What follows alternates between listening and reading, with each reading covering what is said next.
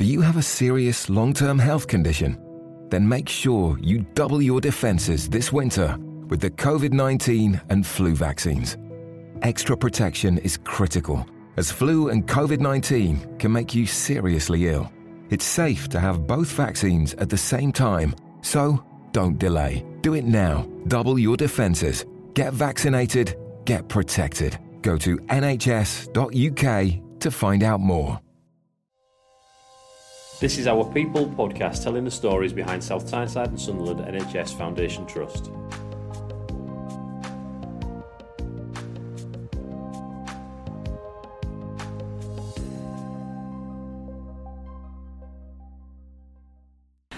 Welcome to this episode of our People podcast. My name is Fiona Thompson and I'm a Communications Officer with the Trust. Uh, I'm really pleased to uh, be here today with Professor Colin Rees and Ingrid Emmerson uh, because this week marks Colorectal Cancer Month um, and that's all the way through March. Um, bowel cancer claims the lives of 16,000 people in the UK each year and it's the second biggest killer following lung cancer. Um, thank you for joining us, Professor Rees and Ingrid. Um, would you mind starting us off by introducing yourself, Professor Rees? So yeah, my name's Colin Rees. I've um, been a consultant at South Tyneside and Sunderland uh, Foundation Trust uh, since 1998. Um, I'm currently employed by Newcastle University. I actually moved to being employed by the university about four years ago. Um, so I do my research work at Newcastle University, I do my clinical work, and we recruit a lot of our clinical patients from uh, South Tyneside. So over the last decade or so, our trust really has established itself as one of the leaders in the world for research in colorectal cancer, particularly the early diagnosis part of it, prevention of it, and screening for it. Um, so it's really good to be part of this podcast today and tell people a little bit more about bowel cancer um, and about the research that we're doing. I should just say that, that bowel cancer and colorectal cancer, I may use those words interchangeably. Colorectal cancer is the technical term, but bowel cancer is the, the, the term that lots of people use. And how does your job work in between both organisations? So I um, I spend the majority of my time at the university and I do uh, endoscopy, so that's telescope examinations of the, the bowel at South Tyneside, and I do clinical research at South Tyneside. Ingrid, would you like to tell us a little bit about your job and how you became a research nurse? So my name is Ingrid Emmerson and I work as the delivery lead for the Colo Speed project. The Colo Speed project um, was developed about um, four years ago now. And Speed stands for, the Colo part of it is, is and the speed part is for screening, prevention and endoscopy and early diagnosis of bowel cancer. So it's basically based around bowel cancer. So I started work as a nurse in January 1995 and I did train at Newcastle. And my first role was in theatres. I used to work in theatres there. And it was just basically a conversation with one of the surgeons during a coffee break, as you do. And he mentioned that he had a prostate cancer study and he was looking for somebody to support that, a, a clinical nurse to support that particular study. Um, that was in 2000 and uh, it was a secondment for a year initially and I basically never went back after that so I enjoyed it so much. So I've worked predominantly in Newcastle and I came to South Tyneside about five or six years ago and then the Colospeed project um, came about and I met the criteria for this the, the project so I applied for the position and I was very fortunate to be interviewed and be successful in post. And so, we're going to be talking quite a lot um, today about some very similar named things. So, we're going to be talking about Colo Speed, which you've already touched on, and Speed is an acronym. Um, and so, then we've also got Colo Cohort and Colo Detect. So, would you mind explaining a little bit about what each of those things are? So the Colo Speed project has a number of studies that sits underneath that. The very first one that came about was called Colo Cohort. So Colo Cohort's really quite a big number study, so we're going to get 10,000 patients into one of the cohorts and 10,000 patients into another cohort. Cohort just means group. So we're looking to develop a risk stratification tool so we can fine tune colonoscopies for the future. So colonoscopy, you know, it's quite an undertaking to have that particular procedure done. So we want to try to target it to those patients who would require that procedure particularly. So it's basically gathering lots of data sets, data fields from people who are having a colonoscopy and looking at the, the results of the colonoscopy and, and comparing the two. So it's lots of different data sets, things like family history, um, comorbidities, current medications, blood test results, stool test results, etc. Gathering all of that data from 10,000 patients in order to develop this risk, risk stratification tool for the future. Another important part of it is looking at the microbiome. Uh, lots of people will be aware that the bugs that live in the gut are, are, important. You'll have seen adverts for things to change the bugs in the gut, and we call this the microbiome. The microbiome is a really important factor in many diseases, and definitely within bowel cancer uh, and colorectal cancer. Uh, so, uh, one of the main elements of Colo Cohort is also to look at the microbiome. Uh, so, we're looking at multiple factors, as Ingrid's just said, around risk factors for bowel cancer.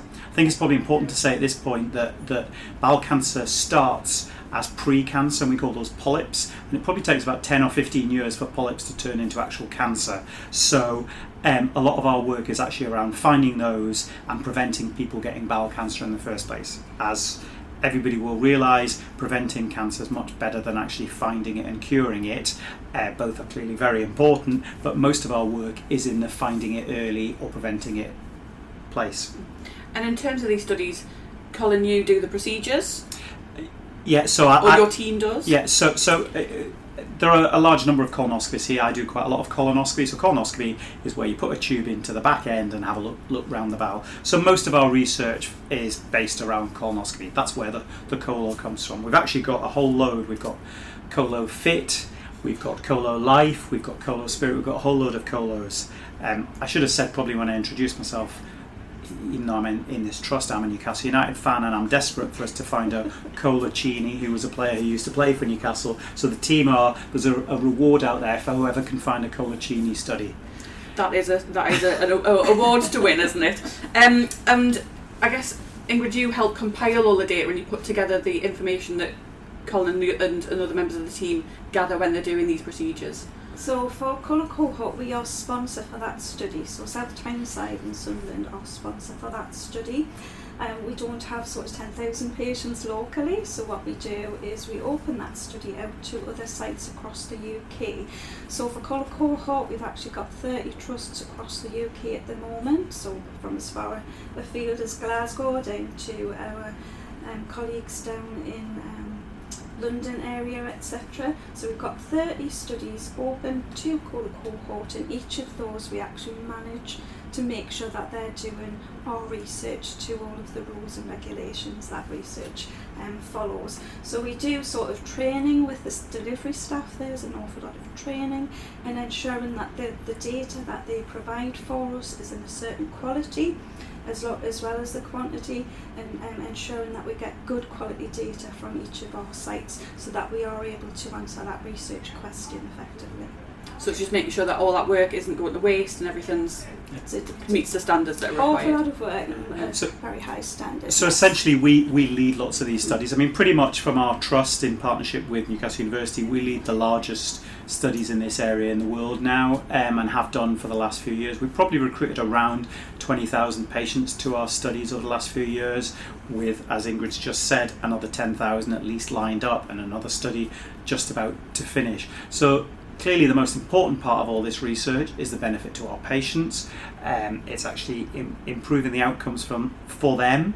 It's increasing knowledge for the wider community, but I think it's also incredibly important reputationally for our, our organisation. We're seen as a world leader in this field, and if people, you know, from the United States, from Australia, from the Netherlands, all over the place will know of South Tyneside and Sunderland's work because of our research and you've already mentioned you have uh, you follow Newcastle United, and we should mention that the Sir Bobby Robson Foundation uh, supports the Colo Speed project. So I don't know whether you want to tell us a little bit more about how that works. Uh, Absolutely. So, uh, the Sir Bobby Robson Foundation, as people would know, is a charity that he established uh, when he was alive. Uh, he tragically died of uh, bowel cancer, I think it's about 14 years ago, I think it was 2009.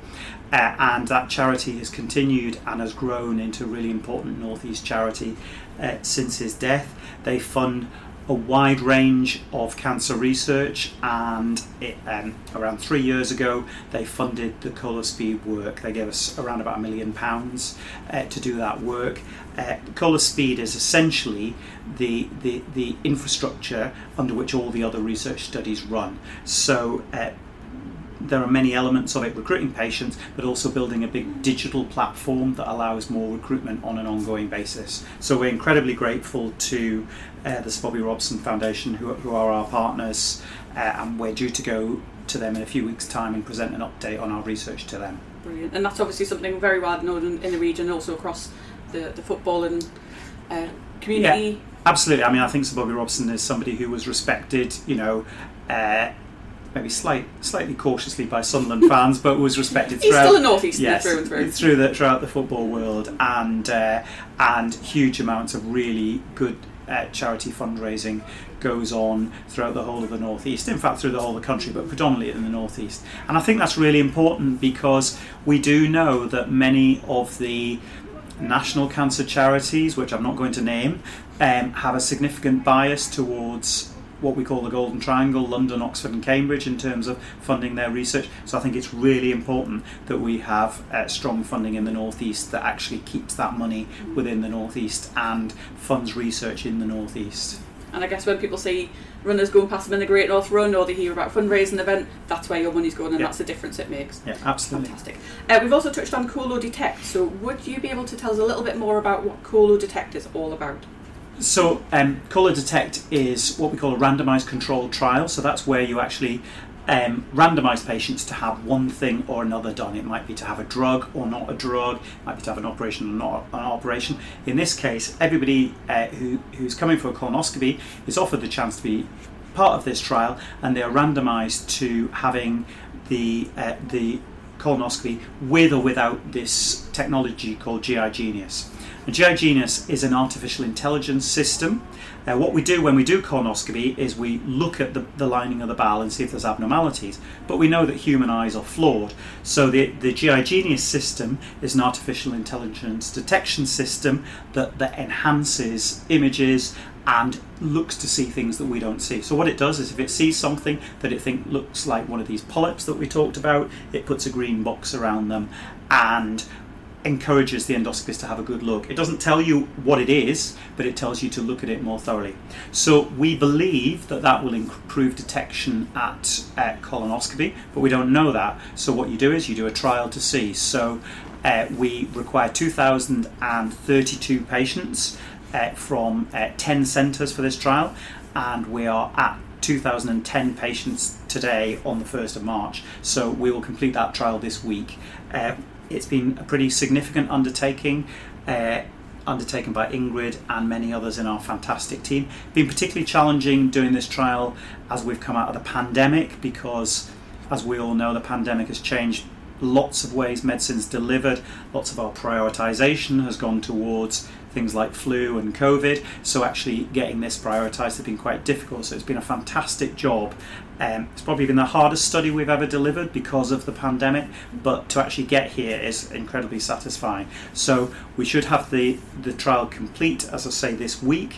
Um, and it will then take us probably about three or four months to analyse the results, and we're hoping to have the results of that trial widely available by around June, July of this year. And so we're recording this um, episode a little bit ahead of time, so by the time this goes out and people listen to it, that work will already be beginning to pull that all information all together, Absolutely. start the analysis. Yeah, the, tri- the trial should be complete uh, round about the first of March, and we will um, we, we should have the results round about late spring, early summer of 2023. What then happens to that research? What do you then do with it? What's the action at that point? So um, we will publish it. Um, we are working with a commercial partner in this, the people that make it, so they will clearly be very, very interested in, in the results. Uh, we'll present it at medical meetings, and we will, you know, if the trial demonstrates that the device works, and I say that's the whole point in doing the research to find that out, then we will um, we will disseminate that information and get adopted into practice. There are also routes like NICE, National Institute of Healthcare and Clinical Excellence, uh, that endorse and support things. We've done previous research on something called the Endocuff Vision, and NICE endorsed and supported that to the extent that NHS England paid for rollout of it. So I think our research has really far reaching. Uh, consequences because you're absolutely right. There's no point in doing research, showing something, and then people not adopting it uh, one of the hardest things to do is to get uh, doctors and other practitioners to change their practice based upon evidence. Um, so we develop the evidence and then we try and get the message out there as to how to change your practice. And when we're talking about AI and GI Genius, it's a it's a box. It looks a bit like a to to a layperson like me, a box like a, a games console or a, like a DVD a DVD sized box that goes on top of your kit. Yeah. So you wouldn't necessarily know anything as a patient. I don't think necessarily so as a patient you wouldn't know any, any, any, any, any difference whatsoever Mm. and i think it's also really important to say that the box is not making the decision the box is assisting the um, the colonoscopist in making that decision artificial intelligence is- now used very very extensively within healthcare if you take you know you could have a radiologist sat looking at x-rays all day towards the end of the day, they're bound to get tired. They may miss things. So they're actually using artificial intelligence now to say, look, have you checked that area properly? Uh, that that kind of thing. Um, I mean, artificial intelligence is is is in all of our lives. We may not know it. All that we do, phones, everything, artificial intelligence is there, finding out what we're doing and interpreting it. The interesting thing that computer assisted diagnostics have been of huge interest for a long time. But historically, what we tried to do was teach machines what to do. Artificial intelligence works differently. It spots characteristics of things. The way the light looks in the bowel is different on a normal bit and an abnormal bit.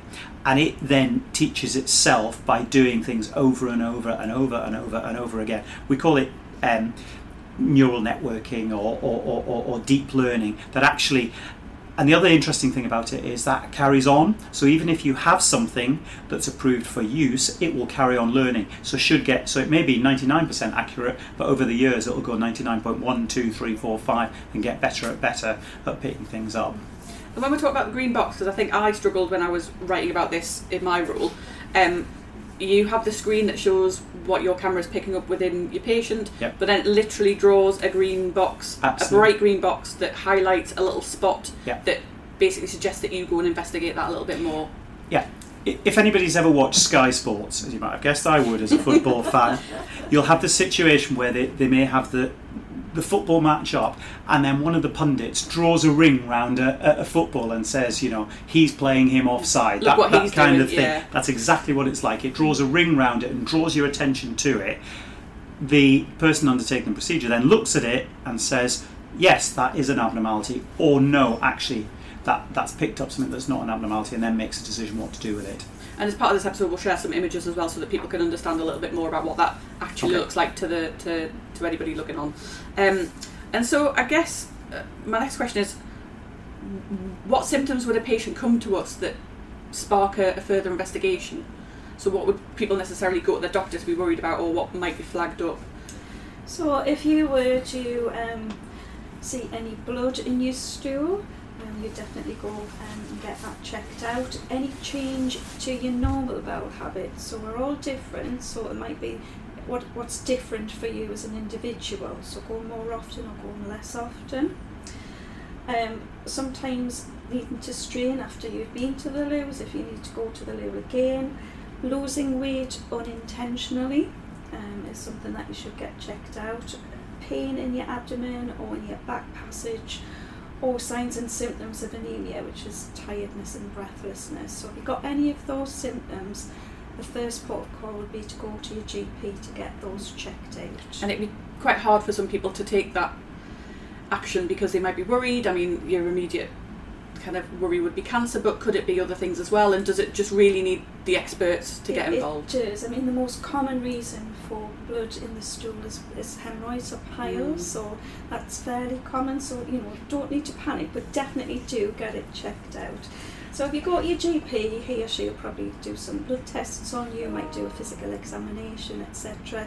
And if they felt it was necessary, might send you for a colonoscopy, which is either done here at South Tyneside or at Sunderland, which are both fantastic units. They're both purpose-built units, state of the art, and the staff are absolutely brilliant here as well. So absolutely get it checked out. And you deal with this all day, every day, so it's not out of the ordinary for you. People might feel a little bit embarrassed, but really, Yeah. everybody in this team, and I know at Sunderland, make everybody feel really welcome and relaxed, and you know, take them through the process really well. Absolutely, you know, this is not something to be embarrassed about. Uh, it it is what we do, and we're not embarrassed about it. We don't want you to be embarrassed about it.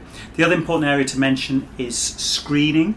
Um, that that Ingrid has mentioned how people might present uh, with bowel cancer symptoms, or, uh, but the other between the ages of uh, 56 and 74, we actually do population-based screening. So uh, any females listening to this will be familiar with uh, the breast screening program and the cervical screening program. Um, there isn't, there aren't any screening programs for cancer for men at the moment, but bowel cancer is both men and women. So essentially, every two years, uh, people are invited to uh, uh, to submit a stool sample which is tested for blood. Uh, well, they actually don't. They, they, they dip a small stick in a stool sample and it's tested for blood. And if that shows up as having blood, they come for a colonoscopy. So the two routes really to colonoscopy are through your GP if you have symptoms, or through the screening program. But it's really important that people. Um, are aware if they have symptoms in the bowel, but also that they take part in screening programs because screening programs find cancer much earlier and save lives. And when people do come to us for an investigation, what happens when they come through our door? So if they've been referred for a colonoscopy, they may well have a pre-assessment if that's felt necessary. But um, there's a little bit of work to do before they actually get here. So they'll be um, asked to do sort of a low residue diet um, initially, and then take sort of strong laxatives because what the colonoscopist wants to see is they want to see the, the lining of the bowel, and the best views are when that's nice and clear. So they will be given some um, bowel preparation to take before they actually get here. And what's in a low residue diet? What It's can people look forward to? that you should- it's sort of white bread and um, chicken, eggs, that type of thing. So um, it's nothing with fibre or nuts or seeds or anything. And So it's it's, Yeah. it's lots of the things that you you shouldn't do. that you encourage. You know, when you're encouraged to eat more fibre and Yeah, things, it's things yeah. like brown bread and whatever. It's important not to eat those in the build up to a colonoscopy because we need the colon to be clear. And it just makes it a much better process for process Yeah. is probably the wrong word, but better procedure. You can't you can't do it if you can't see. Basically, it's all it's all about it's all about having good views. So, uh, bowel preparation is a really important part. And so- If somebody's come for an endoscopy, what happens uh, following that procedure? What happens next? So, so when they come for the procedure, um, when they arrive, they will be assessed by somebody, just check other medical issues, uh, etc. Um, and um, there are really two options for the procedure. You can either have it with or without sedation. Um, we used to give everybody sedation, but actually that balance has changed, and at least 50% of my patients don't have any sedation at all. Procedure can be a bit, a little bit uncomfortable, but it, it shouldn't be downright painful. Uh, but it's entirely patient choice. Um, the advantage of not having sedation is you can drive home, you can go back to work the next day, etc. If you've had sedation, you you can't drive or operate machinery or you know do anything, sign legal contracts or anything for about 24 hours. Um, so um, so people come, they get assessed, uh, and they go into the procedure room. And colonoscopy generally lasts about 30 minutes. Um, depends a little bit on how tricky it is to get round the bowel. And obviously, if you find things like polyps in the bowel, we remove them at the colonoscopy, and that clearly takes takes longer. Um, and then afterwards, people then uh, stay in the department for about an hour just to make sure that they're okay afterwards, that they're feeling fine, uh, and then go home. We, we know at the time whether we found anything serious, so if somebody has a serious diagnosis such as cancer, we would normally tell them. Um, and if there's polyps, we have to actually send those off to the laboratory um, to be analysed as we would samples from a cancer. So it can sometimes be a week or so before we have confirmation of what we did, but we give pr- people a pretty clear picture before they leave of what the colonoscopy showed. And that must be quite upsetting and daunting for a patient sometimes when they're coming in thinking it could be bad news, or other times they're worried about it and it actually turns out that they're in the clear. I think the the most important thing to mention is the overwhelming majority of people who have a colonoscopy do not have bowel cancer. Um, the overwhelming majority, even among screening, at least 90% do not have bowel cancer. Um, but clearly, if they do, it's very important that we manage that properly and we, we, we tell people very gently that news. And the other thing about bowel cancer is that most forms of bowel cancer are very treatable by surgery, etc. So, so um, it's really important that we we're very clear with what's happening, give people a clear message and a clear plan. Uh, management of people who unfortunately do have bowel cancer is very very good here. We've excellent surgeons, we've we've superb colorectal cancer specialist nurses. We get people through all the stages very very quickly and operated on if that's the appropriate thing or other treatments very quickly. And is uh, colonoscopy the kind of only way that can, it can be diagnosed? It, Or other conditions could be diagnosed? so colonoscopy is what we would call the gold standard uh, investigation of the large bowel. And we often do, when I mentioned screening earlier, I said that we often test the stool for blood. If patients have symptoms, we often do that now as well to actually see if there's blood in the stool because we know that if there's no blood in the stool, the likelihood of anything serious being found at colonoscopy is very small. Um, we're actually leading some national work called Colo Fit at the moment, which is all around establishing the role of those tests um, in patients with symptoms. Um, but in terms of actually looking at the bowel, colonoscopy is the best way. You can actually do CAT scanning to look at the bowel as well. What it does is it recreates an image of the bowel through the CT, the CAT scanner. Um, it can find things, but what it can't do clearly is, is take samples from them or remove the polyps that I've talked about. So it is used in, in, in diagnosis, but it, it's probably it, it- it's the second choice test from colonoscopy. You might use it in some people if you thought they had a particularly difficult colon that would be hard to get round, or if somebody might not tolerate colonoscopy. But colonoscopy done well by a good colonoscopy should not be a difficult procedure. And we've mentioned polyps a couple of times, so I don't know whether to our listeners you want to describe what we mean when we say polyps. So if you take the bowel, it's normally flat piece of ground, you know, like a flat piece of ground. Polyps are like little mushrooms that, that grow in the bowel, and over a long period of time, those mushrooms can get bigger and bigger and turn into cancer.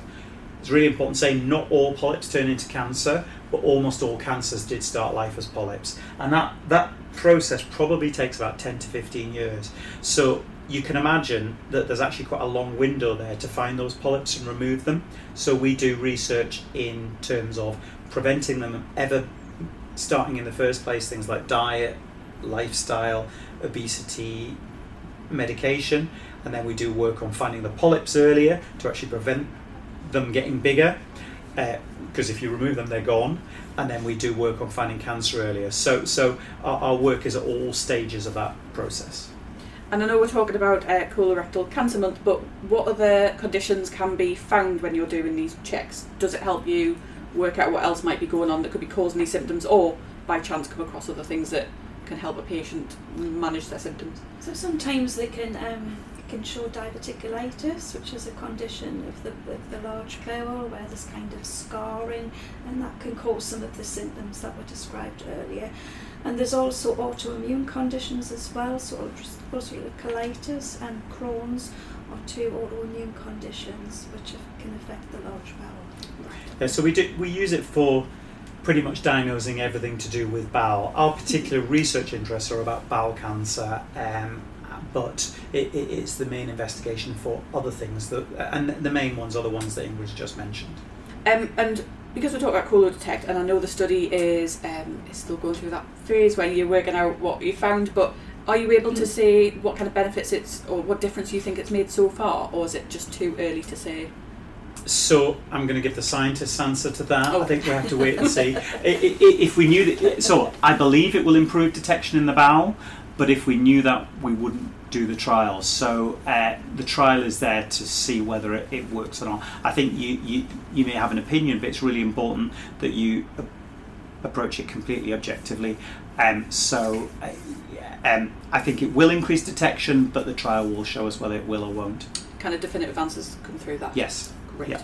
Um, and GI Genius as well. They're a company that have created this piece of kit. So uh, it's actually manufactured by a company called Medtronic, which are a really large um, biomedical uh, company. Um, they make ventilators, so that they they they, um, they contribute a significant amount during the pandemic. They make um, quite a number of pieces of medical equipment, and this is this is one um, device that they that they They make. Produce. So Medtronic are the company, but GI Genius is the piece of kit. Yes. Just to get that straight. Um, and we're also leaning on leading on Colo Detect. It's our study. We are in charge of it. Um, so what does that involve as the kind of lead trust? And I know you've already touched on already what you do to help support those other trusts that are working alongside, but how do you then pull all that information together? That sounds like quite a task. So we have what's called a remote data capture platform that we use. So it's just basically a huge sort of database, and, and for Colo Detect that's called Macro. So when a patient is recruited onto a study, they're given, uh, because of data protection, they're given a, a unique study ID, so it's pseudo-anonymised. So it might be ABC123, for example. So each site will then put the findings from patient ABC123 onto this database. They'll put on all of the data fields, and then we work with um, a clinical trials unit called NWORTH, and they've sort of developed this, this software around the macro system um, in order for us to be able to analyse the data that's coming in. So it's all pseudo anonymised. But as for a, a sponsor for a study, again, we have to make sure that all of our sites are doing things correctly according to all of the rules and regulations for which research has very many and ensuring that the quality of data that's coming in is correct so that the data is in the right format so that we're able to do that analysis and, and get some good quality data at the end of it. Yeah. And we previously talked to our uh, head of research, Claire Livingston, and she Right. talked a little bit about how trials work, and that was really useful. Yeah. Um, but it- they're very, they have to be very ethical, so we can't persuade somebody to take part. Absolutely not. Uh, we just have to invite them and give them all the information, and they go away and have a think about things, and you take it when they come back to us and say, actually, yeah. Yeah. I, I think it's also really important to say that research is absolutely a team sport. Um, that although a study like Colo Detect is led by myself and my colleague at Newcastle University, Professor Linda Sharp, um, there is an absolutely massive team of people involved in it. So Ingrid's mentioned uh, NWORTH North Wales Clinical Trials Unit. They do a lot of the administration of the study for us. They do what we call the randomization that decides which arm you go in that they will analyze the data for us so that so we work with them we work with other colleagues at Newcastle University who work on various elements of the study and then we have the um, the national delivery team which is from South Tyneside and Sunderland Trust, which is people like Ingrid, Alexander, our research fellow, Claire Livingston, you've mentioned. So they coordinate it, and then we have local delivery teams at around 10 sites, and one of those sites is South Tyneside and Sunderland, but we have around nine other sites, uh, and that includes um, Newcastle Hospitals, they're one of our sites, Northumbria is one of our sites, uh, North Tees and Hartlepool is one of our sites. Um, uh, as is James Cook in the northeast, and then we have another uh, a number of other sites throughout the country, which include uh, Wolverhampton, Kettering, Morecambe, Bolton, and uh, a, site in uh, near Watford. Um, so, so it really absolutely is a team sport. Um, with local research nurses in each of those sites and local endoscopy nurses being very, very important. But the most important people in all of our research are our patients. Uh, we cannot do research without our patients participating in research. Research is for patients to improve patient care, but unless we have patients who are prepared to be part of research, then we can't deliver it. But I think research is incredibly important to NHS organisations. We know there is very, very good evidence for this that research active organisations deliver better care. That's been proven. Um, so the fact that, that research is going on um, means that patients are likely to get much better care given to them, so we all benefit from doing it. And we can't move forward unless we know Absolutely. how things can be made better. Absolutely. And- but if there's one message I would want to give over and over again from this podcast, it is our gratitude to our patients for being part of research. we can't we can't do it without them. I'm going to ask you some more questions about how we deal with our patients, but I will just give a special shout out to Alexander, who you mentioned there. Yes. Uh, Alexander Seeger, who is one of your team, uh, really lovely Yeah. uh, colleague of ours, and also he appears in one of our other podcasts because he is also a reservist. Okay. So he is super busy. Um, So- but that's a really good listen, and he speaks really well about how he manages that in addition to everything else he's got on. Yeah. So Alexander saw the light and realised that it was better to come up and work in the northeast than work in Cambridge. so he, he, he, he came up and joined us because of our research. He contacted us and said, "Do you have research I can be part of?" Uh, and he's done a brilliant job in, in delivering this study along with Ingrid and Jill Effard, our local research nurse here, and others. Uh, the whole team, you know, I could shout about all of them. Uh, Amy Burns, uh, is another person who does a fantastic job in coordinating our research, as does Nathania Bestwick, our Colo Speed coordinator. But there's never been a more difficult time, as I said earlier, to deliver research than after the impact of COVID, uh, and they they do an absolutely brilliant job.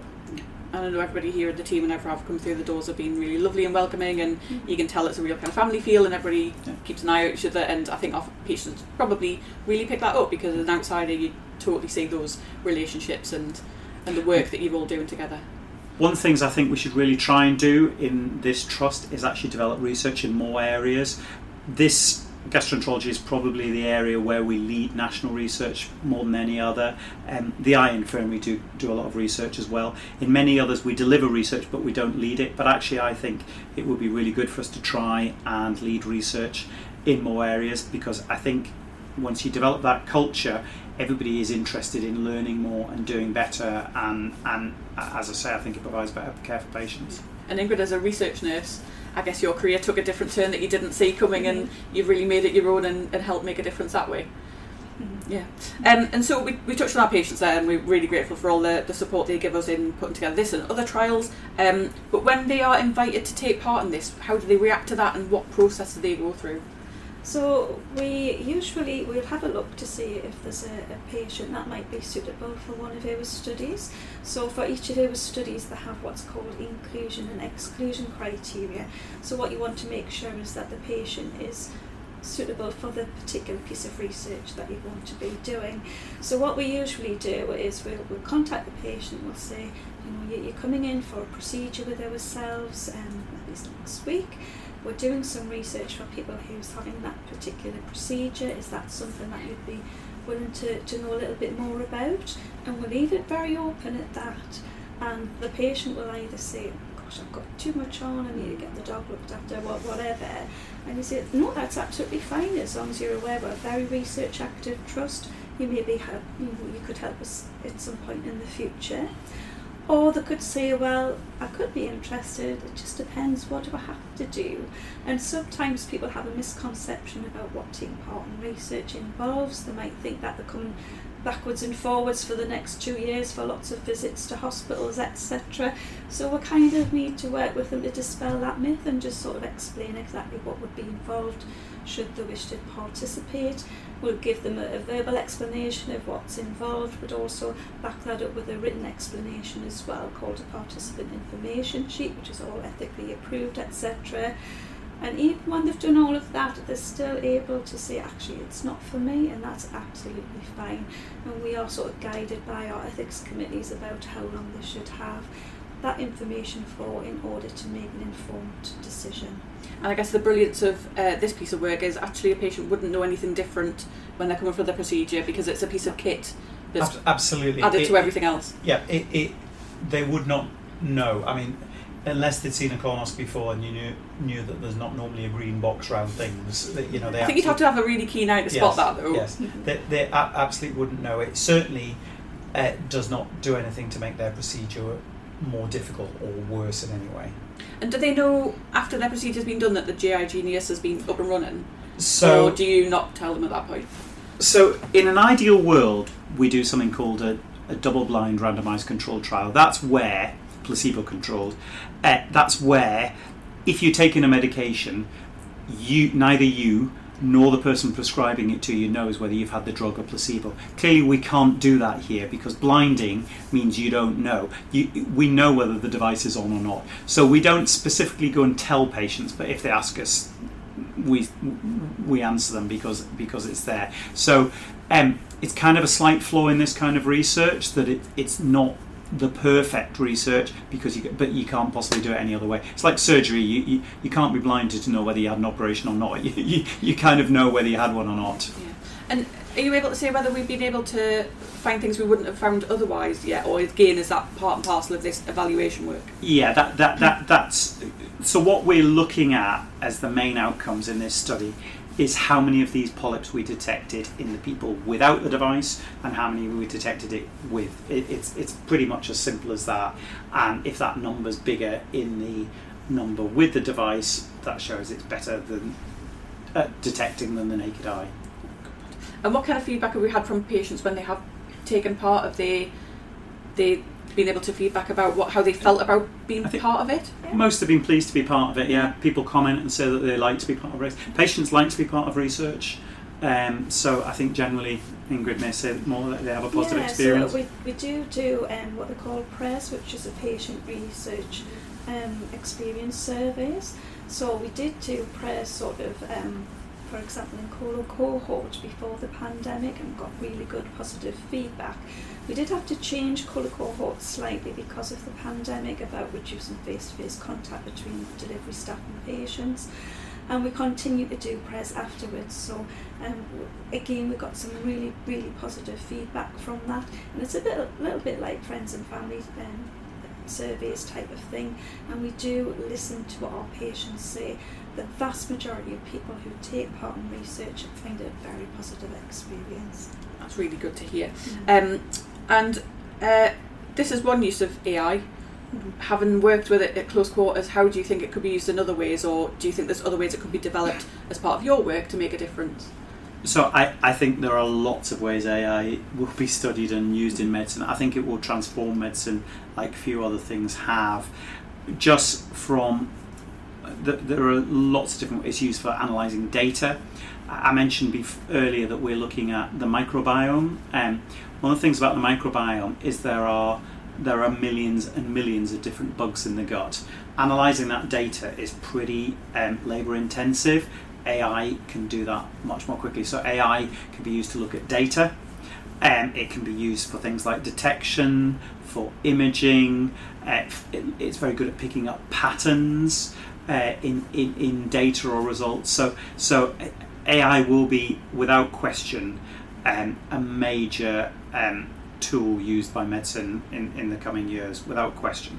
I think a very important thing to say about our research is the research that we've done so far has made a has had a significant impact. So I mentioned earlier that we've delivered some of the largest, led some of the largest endoscopy trials in the world. The impact of those has been significant. The Endocuff Vision device that we studied, um, we did the first really large trial showing its benefit. That change informed NICE practice, it changed NHS practice, and use of those devices went up from around about 1500 a year in the UK to about 70,000 a year. So our research has a real impact. Um, we tend to publish our, jour- our, our research in really high quality journals and make sure people see it. So whatever we find from Colo Detect, we will make sure that the message gets out there. And hopefully it will show that this improves detection, but if it doesn't, that's equally important because what you don't want to do is waste resources on things that, that don't help if they don't help. And we have done negative studies before. We did one called Discard 2, which was around telling a difference between different types of polyps and we did a large study 2000 patients and we showed that it didn't work so so that is equally important uh, you don't want people believing something works if it doesn't That's really interesting.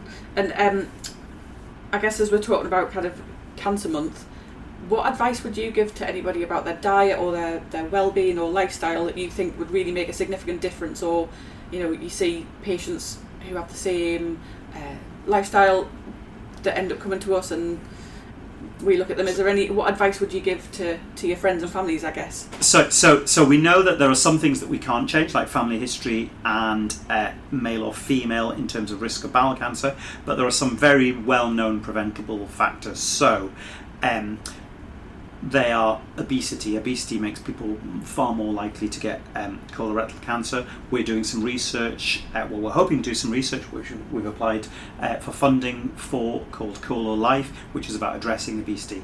Uh, we know that smoking increases your risk of bowel cancer. We know that alcohol increases your risk of bowel cancer. We know that not eating enough fruit and fibre increases your risk of bowel cancer. And we know that eating too much red and processed meat increase your risk of bowel cancer. So those are the main areas that that we can address. And there's something called the World Cancer Research Fund, which has a really really good table of the things you can do to reduce your, your cancer risk, and those things feature really highly highly on that.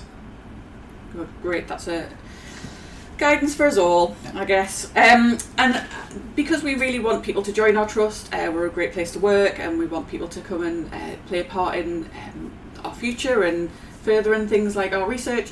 Um, what difference have you seen your work make to our patients when you sit back and, and look back? What, what kind of satisfaction do you get out of your role?